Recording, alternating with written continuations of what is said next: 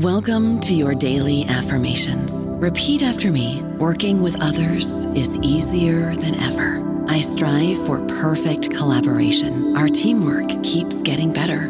Yeah, affirmations are great, but Monday.com can really get you the teamwork you desire. Work together easily and share files, updates, data, and just about anything you want all in one platform.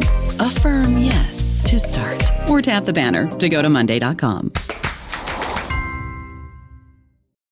Lucky Land slots, you can get lucky just about anywhere. Dearly beloved, we are gathered here today to. Has anyone seen the bride and groom? Sorry, sorry, we're here. We were getting lucky in the limo and we lost track of time. No, Lucky Land Casino, with cash prizes that add up quicker than a guest registry. In that case, I pronounce you lucky. Play for free at LuckyLandSlots.com. Daily bonuses are waiting. No purchase necessary. Void where prohibited by law. 18 plus. Terms and conditions apply. See website for details. Hello, everybody. This is Marshall Poe. I'm the editor of the New Books Network, and I'd like to tell you that we have a new and improved website. It has two new features that we think you'll love. One of them is a vastly improved search engine so that when you type in keywords, you'll get a bunch of episodes really quick. The other is the ability to create a listener account. And in that listener account, you can save episodes for later listening. So you can create a kind of listening list. We think these features are neat and we think you'll enjoy them. Please visit the site today.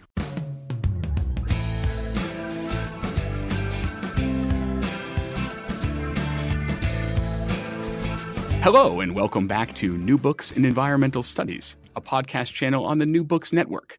I'm Brian Hamilton, your host today, and I'm pleased to be joined by Jennifer Thomson, Assistant Professor of History at Bucknell University. She is the author of The Wild and the Toxic American Environmentalism and the Politics of Health, being published as we speak by the University of North Carolina Press. I think the official publication date is May 13th. Dr. Thomson, welcome to the show. Thanks, Brian. Thanks for having me. This is a big pleasure. Well, I have to say that this is uh, this is not the book I was expecting when I knew nothing more of it than its title. You know, there's been a, a huge surge in interest among historians in environmental health over the last 10, 15 years or so. And so there's, you know, books on urban problems, you know, lead and asthma in the cities or, or in the country, things like radiation, black lung, you know. And so I kind of thought that a book on, you know, the politics of health was going to be kind of a survey of maybe stitching some of these narratives together about kind of the history of environmental health. But it's not that book, um, though you do touch on several of those topics.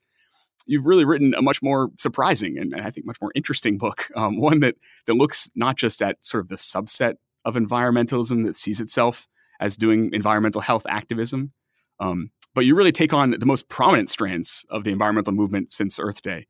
And, and you find health everywhere, even in the most well known and kind of most written about events and, and folks. And, and, and you know, say even this is true of the characters as well. You have, you know, if a reader were to squint at your book, they might think this is some great man history of American environmentalism because you, you take on David Brower and Dave Foreman and Gary Snyder and Wendell Berry and James Lovelock, Bill McKibben, all these very famous folks. And yet your approach to them offers a, a fresh new way to assess their thinking and their politics and especially their activism. Um, so could we just start kind of a big, big, broad question? Why, why do you think health has proven such a useful lens to use when re-examining these kind of canonical events and figures from the 1970s and 80s? Well, thanks for that introduction. I'm I'm glad that I've managed to write a book that you weren't quite expecting. That's that's kind of nice to hear as an author. Uh, so, I mean, I, I guess the way I would start is to say that you know, I as I thought about this project, as I approached it, uh, obviously, I began from the basic observation that, in fact, if you think about uh, environmental activism, at least in the United States context in the post World War II period, health really is everywhere, right? And I so I started from that observation, and then I said to myself, why is that, right? Like, why is it that health is everywhere, and what does that tell us, right? And that that took me down this road of thinking about what does health actually mean, right? And and why is it that it is everywhere, and does its very ubiquity, in fact, point to some sort of fundamental issue with the concept itself? And I think we can get into that maybe as we, you know, sort of move through our conversation about the book. But just on, on a very basic level, there's kind of two things that I think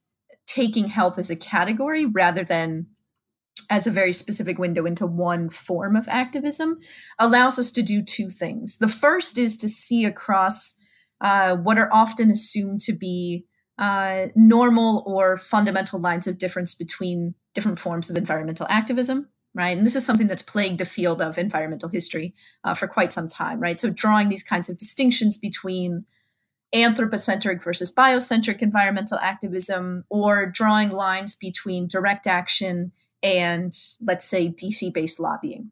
Right? These kinds of divisions uh, are often assumed to be uh, the sum total of what the landscape of environmental activism is, and that I think prevents uh, us, at least us being the community of environmental history scholars, from really thinking more deeply about interactions between different individual activists, but also interactions between different strands of activism and different ideological uh, understandings of, of what it means to be an environmental activist.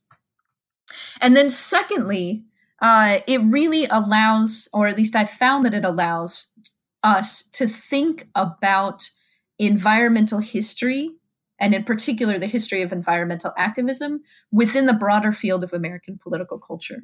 So again, you know, to kind of turn a critical eye on my very specific field of environmental history, oftentimes we've taken environmental activists themselves to be the primary drivers and determinants of what environmental activism looks like.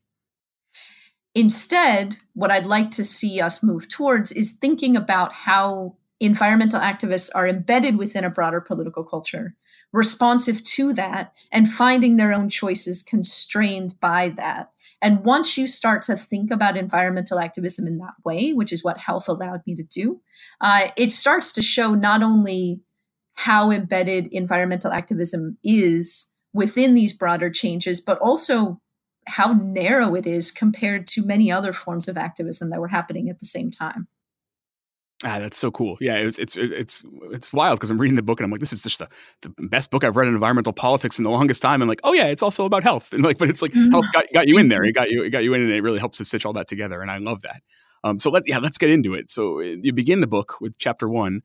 Um, by looking at the large national environmental advocacy groups that are operating in the 70s. And you especially zoom in on Friends of the Earth, which was mm-hmm, mm-hmm. founded in 1969 by David Brower after he had become famous during his tenure leading the Sierra Club in the 50s and 60s.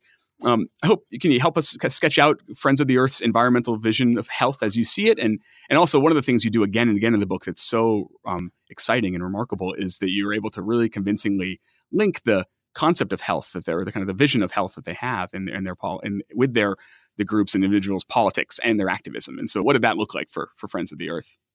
Yeah, so, you know, of the four case studies in the book, the case study that opens the book, which is, you know, of course, that of Friends of the Earth, um, is maybe perhaps most reflective of kind of the longue durée of thinking in the 20th century about the relationship between environment and health, at least within the Anglo-American context, which of course is what this book is is dealing with.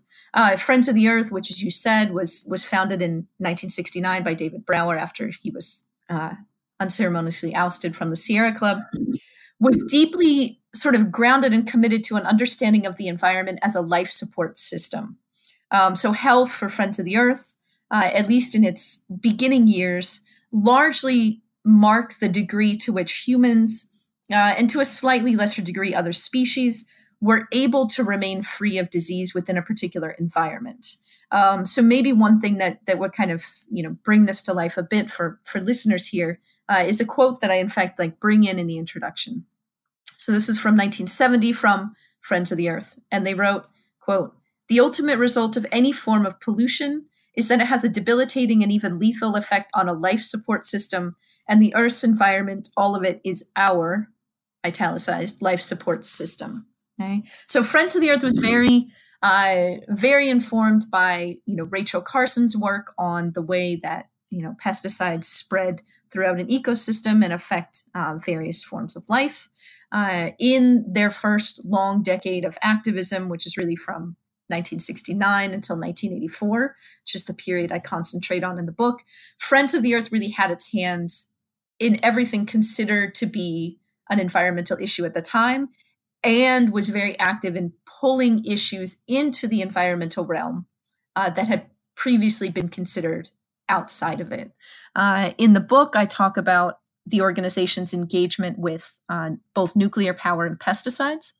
Uh, those were two areas of work which uh, dominated a lot of their activism, dominated a lot of their organizing, and which were incredibly inflected by ideas about health, and in particular, ideas about how unchecked technology and unforeseen consequences of uh, this unchecked technology would poison the environment and in turn end up poisoning the humans living within it.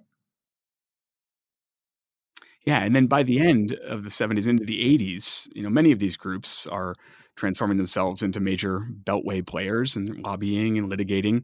Um, for Friends of the Earth, this transformation uh, accompanied or maybe required uh, sort of a scaling back of this conception of environmental health that you just described.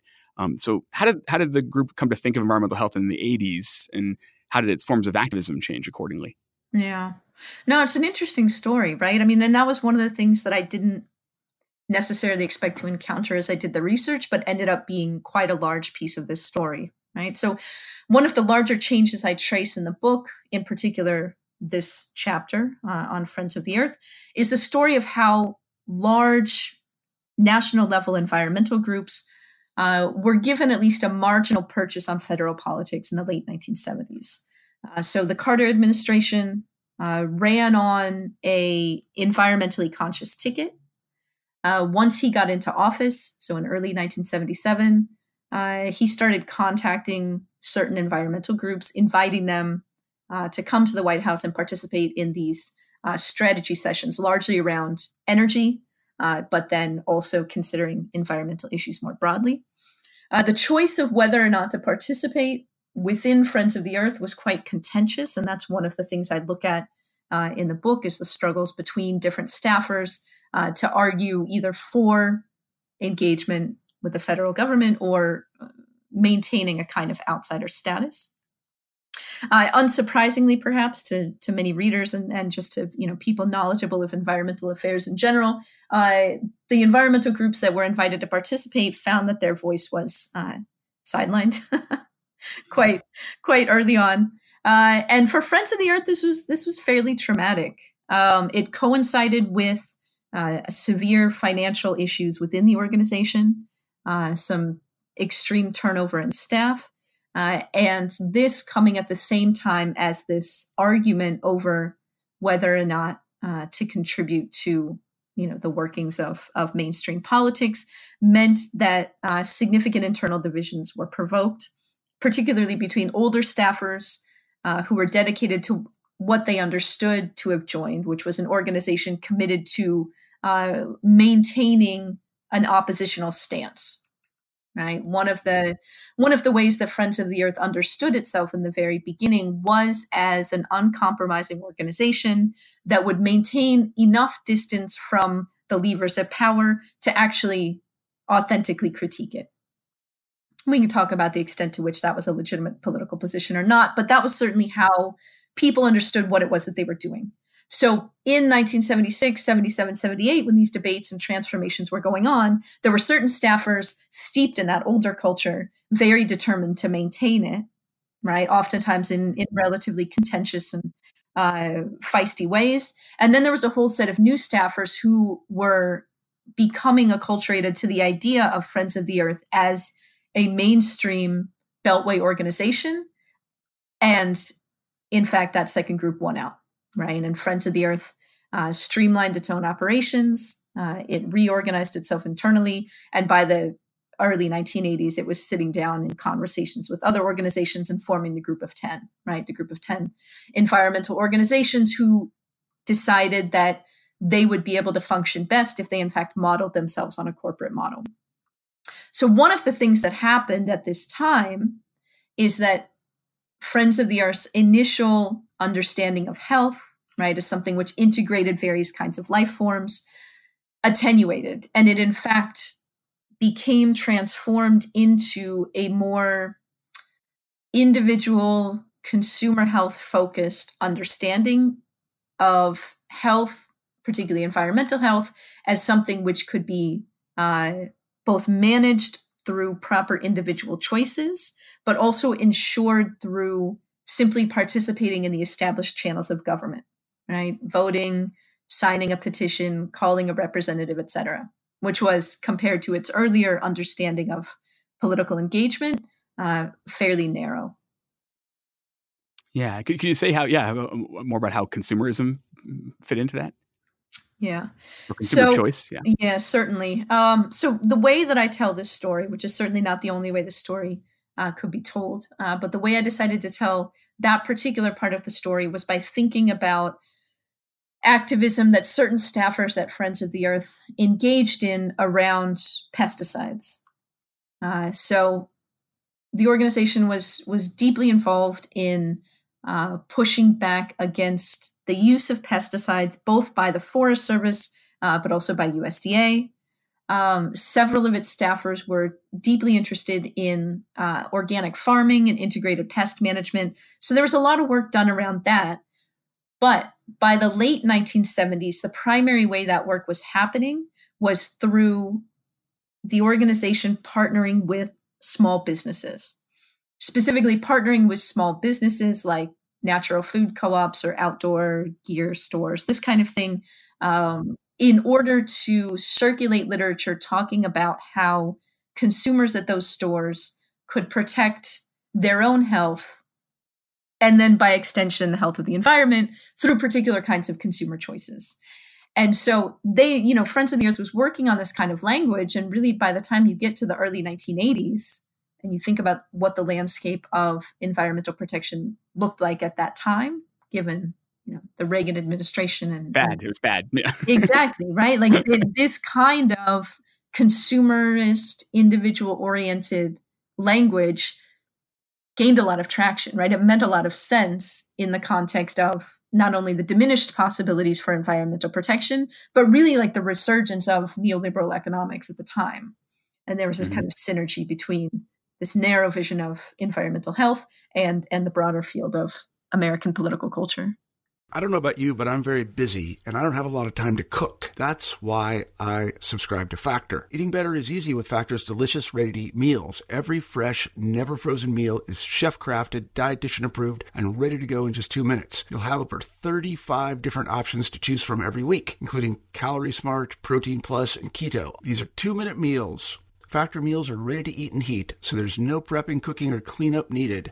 They're flexible for your schedule. Get as much or as little as you need by choosing your meals every week. Factor is the perfect solution if you're looking for fast, premium options with no cooking required. Sign up and save. We've done the math, and this is important. Factor is less expensive than takeout, and every meal is dietitian approved to be nutritious and delicious. Head to factormeals.com slash NBN50 and use code NBN50 to get 50% off. That's code NBN50 at factormeals.com slash NBN50 to get 50% off.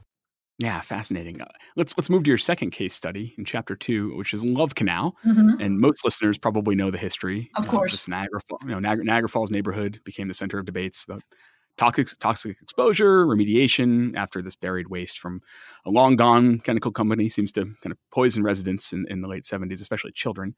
Um, and you know, lots of scholarship on Love Canal uses it to kind of show how unreceptive mainstream national environmental groups were to health concerns, especially those of working class Americans. Um, and you know, this idea that like, well, that's not an environmental problem; that's a health problem. We don't, right. we don't right. do that. Um, but and, and, you you you do look at this that, that kind of opposition oppositional um, relationship, but you do something else. Um, you try to look very carefully at how those residents' experiences shaped their environmental imaginaries as, as well as their politics and activism.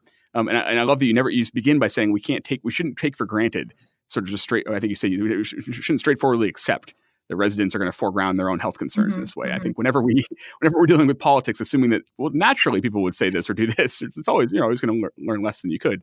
Um, and so I, you you you a really fine grained analysis of, of, kind of how their politics came to be and their and their, and their environmentalism also. Um, and uh, there's a great uh, newsletter you pulled out of the archives that is, is somebody telling you know uh, the fellow residents in the neighborhood to, to look at your hedges you know use that as an indicator. If your hedges are sick what is it doing to you? And this really it's felt very real to me. I imagine like when i call my father i learn more about his forsythia or his rhododendrons than about it, about his health. Um, so i guess as, what does that as an example reveal about how love canal residents constructed health knowledge? Yeah no it's interesting brian like that question. And I, I think i'd like to you know start at something you brought up in the in the beginning and then and then move to this quote about the hedges right? So I mean, I do think that one of the most interesting but also challenging aspects of the Love Canal case and really about a lot of these cases where local communities are making arguments about their own health, which have been embedded within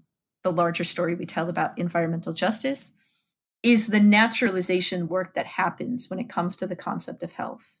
Right. Mm-hmm. So, what it seems, what seems to be kind of a dominant characteristic is that when we look at these cases, we say, oh, of course, they're talking about their own health. We all know what that means. Let's move on, right? Let's move on and think mm-hmm. about how their arguments about health got mobilized uh, to pursue certain kinds of politics. Uh, what were the limitations of that, et cetera? But the very basic concept of health itself remains pretty much uninterrogated. So that was one of the larger objectives I had in looking at the Love Canal case, right? It's something that's been analyzed frequently right? It's something which, you know, has been argued whether it has a place in thinking about environmental justice or not, which we can, you know, talk about that if you want. Um, but no one's yet asked, what did these people even mean by health? right? I mean, they they suffered all kinds of terrible health consequences as a result of living on top of, you know, twenty thousand barrels of buried toxic waste, and we, you know, have a good documentation of that story. But when they themselves articulated an understanding of their own health and then situated their health within that of the environment, what does that actually tell us? Right. And so then to go to the quote that you read, uh, right, which comes from a June 1979 uh, Citizens newsletter, um, the author is connecting hedges, neighbors, and the self, right, with this idea that the kind of damage that was coming from these buried toxic materials would be percolating up into all of the various life forms in the neighborhood right? But in particular this person was focused on the hedge right? Which we could assign uh, quite a bit of significance to right? We could think about the hedge as kind of an archetypical archetypical symbol of suburban private property and the fact that this author took that right took this kind of natural symbol of private property and the division of one home from the other, as in fact a litmus test for ecological health and understanding, uh, reveals this kind of sense in which residents were thinking about the chemicals as something which not only threatened their own bodies or the bodies of their neighbors, but which in fact threatened the internal boundaries of the suburban neighborhood itself. Right? So it's something that was fundamentally destabilizing, both to their own physical state of being, right? But also to the kind of normalized boundaries through which they understood and experienced their day to day lived environment. Yeah, yeah, and, and uh, to go back to the environmental justice mm-hmm. piece, you know, there is this ongoing debate about whether or not Love Canal belongs in that story, um, and whether or not that it does. I, I, think what's interesting, eh, what you do, and we mentioned this in, in earlier, is is your approach to to think kind of capaciously about the political currents that are that are in, in affecting um, situation on the ground there. And it, often with environmental justice, it's sort of folks are quick to say, well, it's all just you know it's coming from this this lineage of social justice you know, liberation movements in the 50s and 60s. Um, and you say that we can learn a lot about Love Canal by by looking at, at, at really the things that are happening later and the political transformations and the political culture changing later. And sort of it reminded me of a past guest on the program, Natasha Zaretsky, tries to do something similar mm-hmm. with Three Mile mm-hmm. Island and mm-hmm. Radiation Nation. And so, um, so uh, could you lay out a few of, of the other things going on politically that are not civil rights movement from from before uh, in the 70s that are that you can see having an effect on? Love oh, for sure, yeah. And and I mean, I you know that that's a great kind of summary, right? Like it's Love Canal is oftentimes sort of reflexively thought of within this framework of is it part of EJ or not?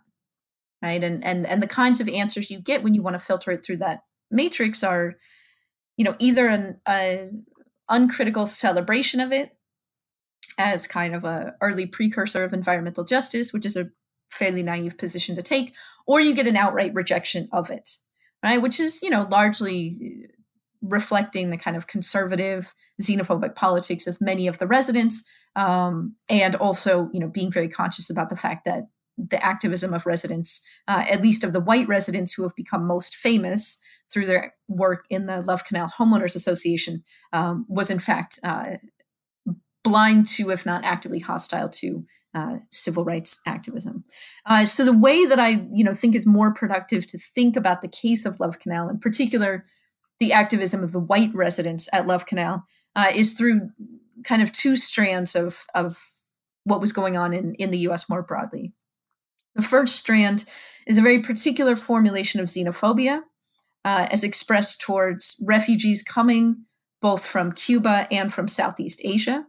Uh, and in fact, one of the things that uh, my analysis of canal residents' activism reveals is that they were intensely concerned with the influx of refugees uh, at this time in the mid 1970s, um, and in fact, used the identity of refugees both to critique the federal government's provision of assistance to these incoming uh, populations, but also, interestingly enough, and, and somewhat ironically, to claim their own status as refugees.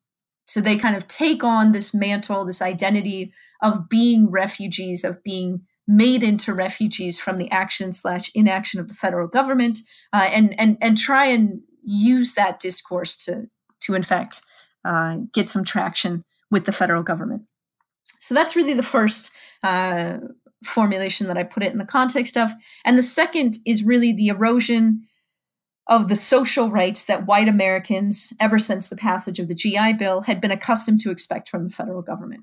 So by the 1970s, particularly by the late 1970s, uh, these kinds of um, programs of social assistance, right, what Ira Katznelson has called affirmative action for white people, uh, had in fact started to be rolled back, right? So what you see at Love Canal is a working class population uh, that's deeply conscious of changes in its own status and oftentimes their reaction to realizing that things they had taken for granted were no longer going to be available uh, was to um, express resentment towards the populations that they thought were now getting what was rightfully theirs. Yeah, yeah, it's fascinating, and the refugee stuff really jumps off the page. like, what is going on here? but it's really, really rich. And again, it just shows it's a, it's, it's a very '70s, '80s thing, you know, and as all as all history is in its own context. Uh, your third chapter, you look at um, biocentrists. Mm-hmm. And again, I'm reminded of a recent episode. You can go back and find Keith Woodhouse uh, yeah, discussing his book, the, the, Ecocentrists. um, and, and these are the folks who you remind us were, were among those who, who made a posthumous environmental star out of Aldo Leopold, in part because they were drawn to his notion of land health. Um, so, what appeal? Who were these folks? What, what appealed to them about health metaphors, and and how did these kind of animating metaphors inform their politics and mm-hmm. action? So, I talk about two general groups of biocentric activists, though they're you know they overlap quite a bit, as as I'm sure you noticed in in reading the chapter. Uh, so, the first is uh, a group of folks who came to call themselves bioregionalists. This includes a whole range of people from uh, Gary Snyder, the Pulitzer Prize winning poet, uh, to Peter Berg, uh, who originally was part of uh, the Diggers in San Francisco, also part of the San Francisco Mime Troupe, ended up becoming a bioregional activist. People like Raymond Dasmann, uh, and also uh, people like Wendell Berry, right, who you mentioned in your in your introduction. Uh, so they they constitute one half of the analysis in that chapter, and the second part of the analysis is grounded in Earth first uh, and in particular in its in its own understanding of health. Uh, so, approaching these folks and approaching how it was that they were holding on to health and using it as a vehicle for their own uh, politics, they really saw it as something which would allow them to open up people's consciousness to see the connection between human bodies and all other forms of life in a way that both decentered humans without eradicating them if that makes sense so the, you know mm-hmm. the, these folks mm-hmm. and of course they had different different kinds of political objectives but they were very committed to an idea of uh, all forms of life being interconnected and equally valuable so for them health became a vehicle for describing that network for, in fact, visualizing uh, the interconnection of all life forms. And then when it came to their own practice of politics, which took a whole range of different forms, right? And listeners may be, uh, particularly listeners that listen to the show about Keith's book, may be very familiar with um, Earth First tactics, right? So things like um, blockading uh, logging roads or spiking trees, these kinds of nonviolent direct action uh, interventions. Uh, the bioregionalists, on the other hand, were committed to things like land restoration, uh, stream restoration, uh, cultivating certain kinds of uh, fish populations which had declined, but also, and much more so than the Earth First folks, the bioregionalists were very interested in developing different forms of human interaction, both amongst humans, but also between humans and the land. So they put a lot of work into cultural enterprises um, and into thinking about health as as as an active and ongoing practice that you know humans would engage in as a way to strengthen their relationships with other humans but also as a way to develop what they might have described as a more authentic relationship between humans and the environment. Yeah, and and these folks seem among all the characters in your book, um, maybe to make the most intellectually and politically adventurous use of the concept of health, you know, and but yet I would say that at the same time they seem to be the ones that most quickly and frequently run up against the limitations of of health, um, especially because it just you know it seems like not not naturally and not always, but so often it's folks' ideas of health are so clearly linked to human physiology. And sometimes that's rhetorically useful, but for biocentrists, it's often not rhetorically useful. Um, and it kind of runs up into kind of when they're trying to defend a non-human world. And can you say more about yeah. that tension? No, I mean it's interesting, right? Because you when you th- look at what biocentrists are saying uh, across the board, like they're they're very intensely using health to talk about the non-human world, right? So Earth First is saying that you know for Earth First, the thing that comes before anything else is the health of the earth.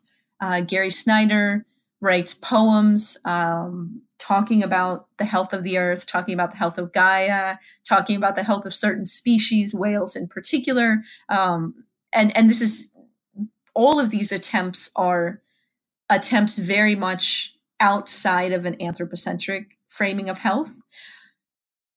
But when pushed to its edge, oftentimes turns into a very apocalyptic usage of health. So there's a few examples uh, that I can offer here that I, you know, talk about in the book. When push to shove, health oftentimes for Earth First and Gary Snyder turned into a way of talking about humans as cancer on the Earth.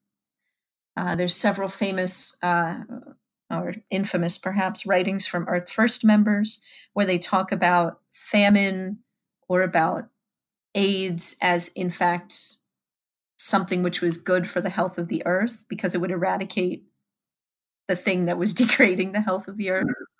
Um, and in those sort of apocalyptic, end of days, pessimistic scenarios, what's happening is that health is no longer functioning as something which indicates the interconnection of all life forms on earth in a non hierarchical way it reveals itself as something which is fundamentally both about humans, but also about the identification and eradication of disease. And it's really because of that, at least in terms of you know my analysis, the the grounding of health and the origins of health in attempts to identify pathological states and eradicate them that biocentrists run up against and in fact realize that health is in the end an anthropocentric term right? That's the case that the biocentrists can show us. Uh, but they can only show us that precisely because of how far they took the concept itself. Yeah that's great. Thanks. Uh, let's look talk about final chapter which takes on the concept of planetary health. And I'll, I'll confess that sort of it's, it's sort of a phrase that my eyes kind of glaze over. Sort of hear it so much, you know, and it seems like maybe it's the one we, we were most presented with today, and kind of brings to mind, you know, like a, a anodyne UN panel or something, you know, talking about. The, and I even saw it, not, not no sooner did I thought that that I saw in the Guardian yesterday in their article on the the very um, um, uh, uh, grim report on extinction that the, the, the, in the lead it says the most thorough planetary health check ever undertaken about that about that study um, but this this this kind of anodyne term has a very wild history. Um, and how do we get to the concept of planetary health? uh, yeah, that phrase was good. We can talk about that. The planetary health check uh, framing. Yeah. Uh, okay. So the the final chapter of the book, uh, which, as you're right, it does take on the concept of planetary health, uh, begins that story with uh, the British physicist uh, James Lovelock, who I'm imagining many of our listeners may be familiar with. He's, you know, sort of a, acquired a certain kind of public reputation, right? Both as a maverick independent scientist, but also as a climate change doomsayer. He's been uh, quite vocal about how he, you know, thinks humans are on the verge of extinction uh, because of what we've done to the planet.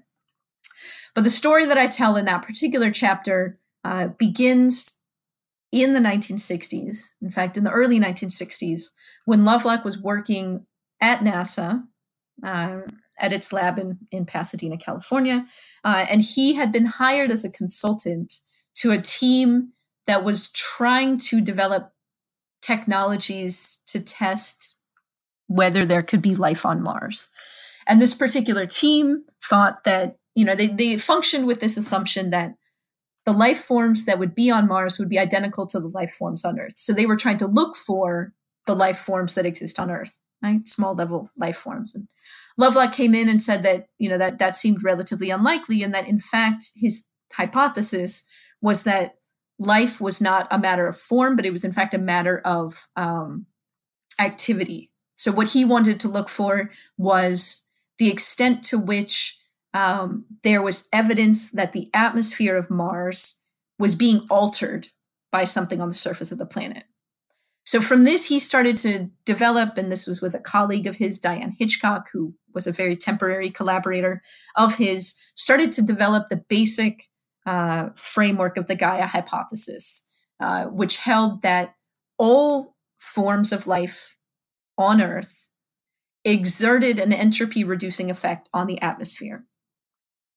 And this was, in fact, what not only constituted life, constituted the basic uh, properties of life, but this is what he came to refer to as Gaia. So, Gaia being uh, kind of the conglomeration of all existing life forms on the planet um, with the lower atmosphere, which he saw as a self regulating or a unit able to maintain its own homeostasis. This is really the basic uh, framework of the Gaia hypothesis, which, as the chapter traces, um, was not only wildly outside of the accepted geo chemical consensus at the time, but in fact was you know rejected by the scientific community that he was hoping would take it up. And so part of the story this chapter tells is how Gaia in the 70s and 80s um, was rejected by the scientific community, but embraced wholeheartedly by a larger public. And I think this is in part the more familiar story about Gaia and about its ideas of planetary health and you know ideas that uh, fundamentally, the planet is self regulating, but then what turn into more critical questions for Lovelock and, and for you know his uh, followers in the 1980s, which is thoughts about how what the role of humans is in the health of Gaia. Right. So questions such as are humans, uh, in fact, the brain of Gaia and meant to manage it? Um, are humans, in fact, uh, a plague on the planet that Gaia is soon to eradicate, um, etc. So that that's one particular story of planetary health. The other story I tell in that chapter, which may be where you started to, you know, find the chapter uh, becoming wild, was a story of of the role of oil corporations in all of this. So Lovelock himself, uh, of course, started work with NASA he left NASA to work with Shell Oil, particularly the Shell Oil uh, research station located uh, slightly outside of London. And he was hired by Shell in the mid 1960s to begin researching the effects of fossil fuel combustion on the atmosphere.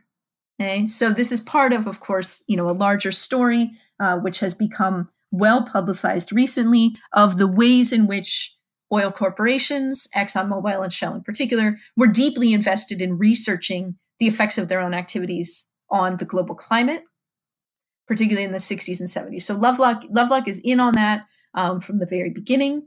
Uh, he's asked to research this. Uh, he's asked to write up uh, various kinds of reports on, you know, how he thinks Shell's own condition as a corporation uh, will have to adapt and will have to change uh, given the kinds of planetary changes that are that are soon to happen.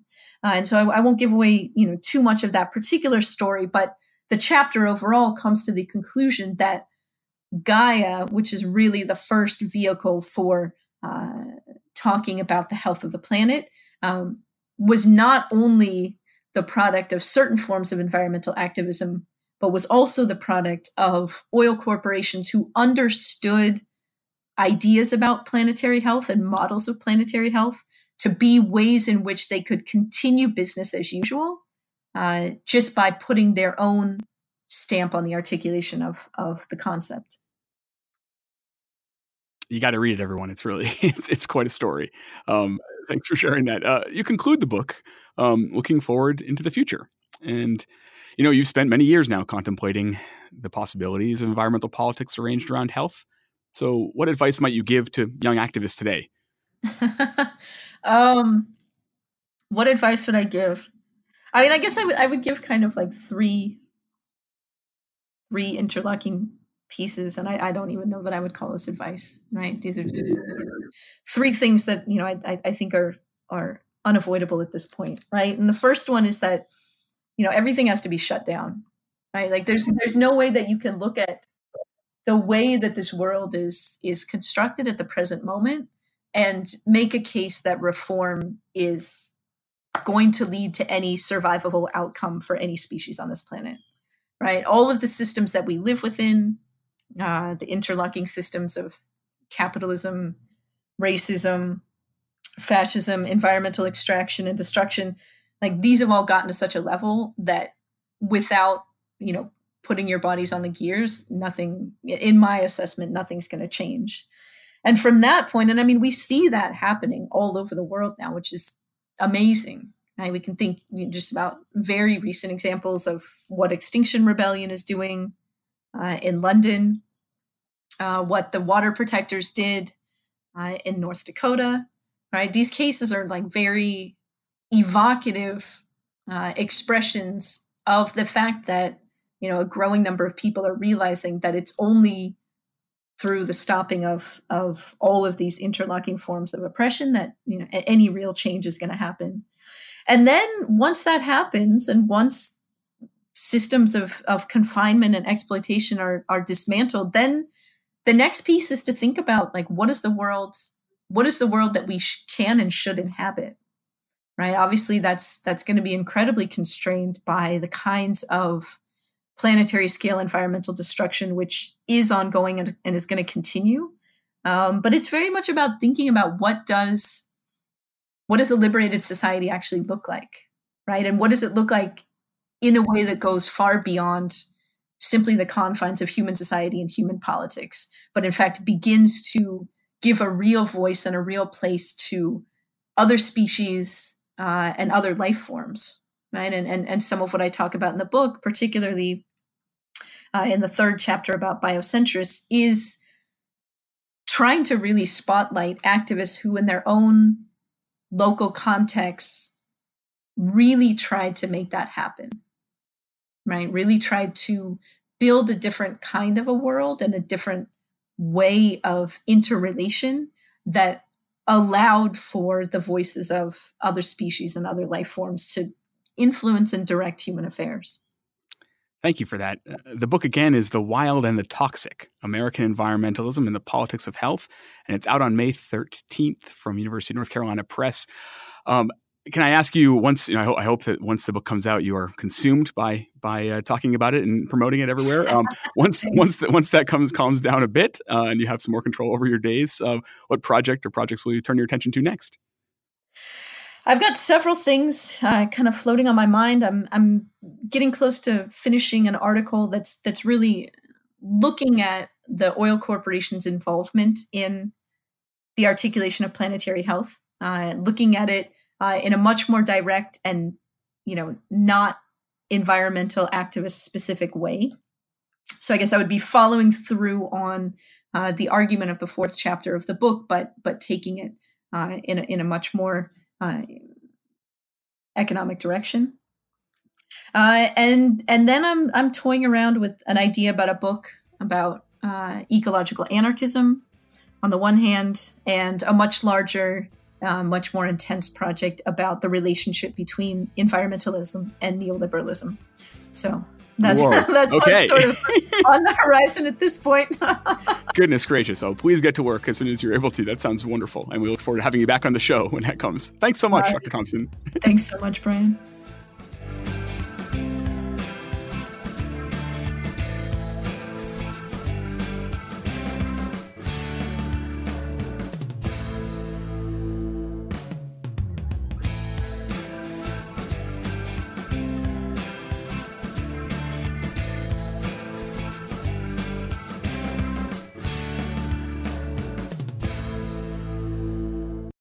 Judy was boring. Hello. Then Judy discovered ChumbaCasino.com. It's my little escape. Now Judy's the life of the party. Oh, baby, Mama's bringing home the bacon. Whoa, take it easy, Judy. The Chumba life is for everybody. So go to ChumbaCasino.com and play over 100 casino style games. Join today and play for free for your chance to redeem some serious prizes. ChumbaCasino.com. No purchase necessary. Void where prohibited by law. 18 plus terms and conditions apply. See website for details.